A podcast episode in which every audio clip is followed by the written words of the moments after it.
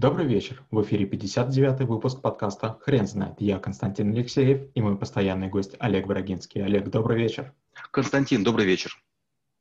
Хрен знает, что такое стартапы, но мы попробуем разобраться. Олег, расскажите, пожалуйста, почему стартап – это навык? Стартап – это прекрасное начинание, хорошая идея и была чудная тенденция. Но, к сожалению, многие люди, которые не умеют строить бизнес, начали брать деньги у состоятельных членов нашего общества, делать провалы и рассказывать, что, извините, был стартап, вы знаете, куда, куда вы деньги вкладывали, почему рисковали. Я с этим не согласен. Я вышел из среды корпоративной, где стартапы тоже бывают. Вот эти стартаперы, все новички, которые нигде раньше не работали, они думают, что стартапы делают только какие-то идейные люди в гаражах. Нет. Крупные компании регулярно, там, каждые три, каждые шесть месяцев этим занимаются. И это была моя основная работа. Я был вице-президентом по стратегическим проектам. Я их придумывал, создавал и передавал в руки операционным руководителям. И вот я бы хотел объяснять, что стартап не может быть провальным. Если вы хорошо все продумали, если вы все знаете и обо всем э, позаботились, вы получите гарантированный успех. И только надежда на слово стартап, она не делает вас потенциальным отцом или, там, скажем, дядей единорога. Какие есть этапы жизни у стартапа? В первую очередь, а, этап идеи, когда человек или небольшая группа людей создают э, некую мысль и говорят о том, что, наверное, рынку это будет нужно. Опять же, заблуждение. А стартаперы, они напичканы фальшивыми а, впечатлениями о том, что сказали разные гуру, бумажные гуру. Например, стартап должен лучше удовлетворять потребности клиентов бред, чушь. И вообще все, что говорят люди, все чушь. По одной простой причине. Если у вас нет известности, насколько вы были бы полезны, вы ее не получите. Вспомним Segway. Это были прекрасные устройства, на которых можно было по городу рассекать. Уже есть много подражателей, но компания Segway закрылась. Она была лучшей. Вспомните телефоны Nokia. Они тоже были лучшие. BlackBerry своей клавиатурой были лучшие. Э, Motorola связи, она была просто молодцом. И, и наоборот, есть новая компания, которая Windows, это худшая система операционная, которая может быть. Опять же, можно угодно восхищаться Маском, но его ракеты — это подделки. То есть это программное обеспечение, неустойчивое железо, и взрывы будут продолжаться. И другое дело — космическая отрасль, которая, скажем, монументально двигала науку. Это разница, разница серьезная. То есть МКС несравнима с ракетами, которые собираются послать на Марс. На Марсе люди будут жить как консервные банки, а на МКС люди живут уже, там, не знаю, десятилетиями. В какой момент можно говорить о создании стартапа? О стартапе можно говорить когда угодно, но лучше слово «стартап» не использовать. В наших условиях стартап — это как проститутка. От проститутки никто не ожидает высокой моральной там какой-то чистоты. То же самое от стартапа. Никто не ожидает, что все все отдадут. Я свои начинания стартапами не называю. Я говорю, мы начинаем новую компанию, мы открываем ИП, мы открываем ООО, мы начинаем вкладывать деньги, мы не ищем инвесторов, я всегда вкладываю деньги сам, потому что я считаю, что стартапер, который не может добыть деньги, он не может добыть и другие ресурсы.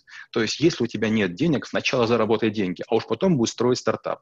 И если у тебя будет классный стартап, десятки людей к тебе с деньгами прибегут. Не было такого, чтобы я построил стартап, и через год или через два мне не предложили денег. Но уже на моих условиях. А когда вы просите, вы попрошайка.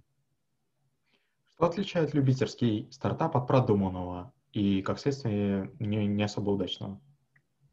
Любительский стартап обычно решается быстро, на салфетках, в ресторане, в кафе, за смузи, в коворкинге. Почему-то вот есть такой флер какой-то романтичный, как ковбои стреляют не целясь от бедра. Но послушайте, это в кино. В реальной жизни все ковбои, которые плохо стреляли, их всех убили. И от тех там пяти или десяти, которые стреляли терпимо, мы знаем. Все остальные мертвые, правы и мертвы. То же самое с стартапами. У меня средний срок стартапа 18 месяцев я 18 месяцев рожаю Excel.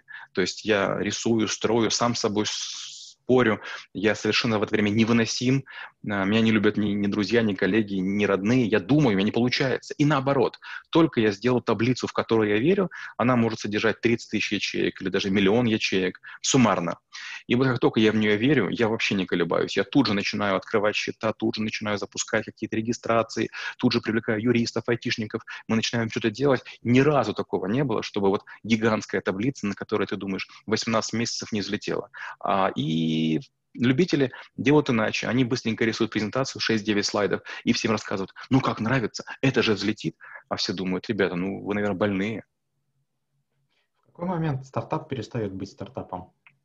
Стартап, стартапом, когда слово «деньги» перестает звучать. То есть вы должны понимать, что стартап имеет так называемое болото Портера. То есть вы начинаете углубляться в расходы все глубже и глубже и глубже, потом начинается некая точка максимальной глубины, и вы начинаете всплывать. Есть, получается, глубина оборота, болота Портера, сколько вам нужно денег и длина, сколько вы их не будете получать. Потом начинается break-even. Break-even – это точка, в которой вы уже в стартап можете деньги не вкладывать. Он уже сам себя кормит. Потом чуть позже начинается точка окупаемости, как будто бы вы деньги не вкладывали, а они были на депозите. А потом начинается прибыль.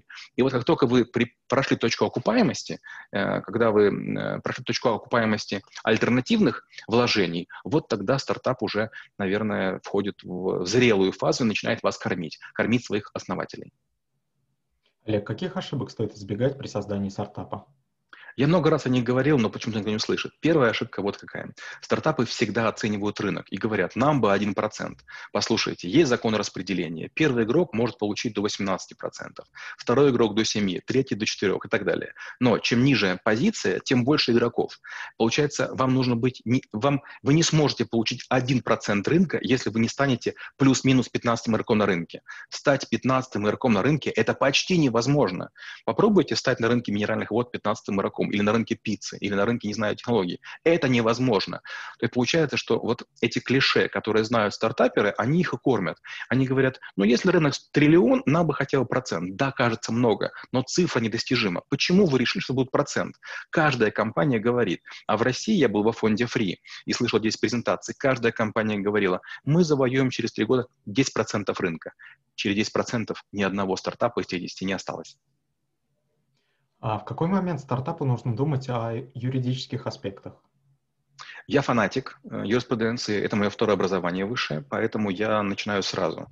Я не верю в бумаги, которые сделаны на салфетках, вернее, в записи на салфетках. Я сразу считаю, нужно делать компанию там, где будут закреплены доли. Я сразу считаю, нужно делать договоренности, подписывать их или не подписывать уже там у юристов, у нотариусов, это второй вопрос, но прописано должно быть очень точно, потому что через год, через два, через три начинаются конфликты, кто чего обещал, кто о чем подумал. Наша память, она избирательна, и мы всегда мыслим свою сторону, свою пользу и вдруг начинает конфликт, потому что каждому кажется, что его интересы ущемляют. Возвращаемся и перечитываем документы. А, вот как было написано. И все сразу сникают.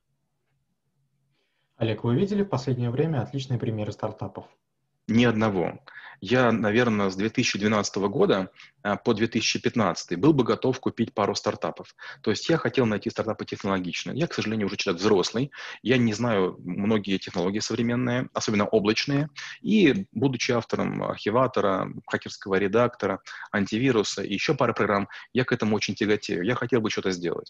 Я посмотрел много стартапов. Даже один раз конкурс объявил на миллион рублей тому, кто а, предложит стартап. Было очень много умников, все ругались, кричали кричали, доказали, что они крутые. Ни одного стартапа я не увидел. Мало того, там не было даже ни одной идеи. Спасибо. Теперь на вопрос, что такое стартап, будет трудно ответить. Хрен знает.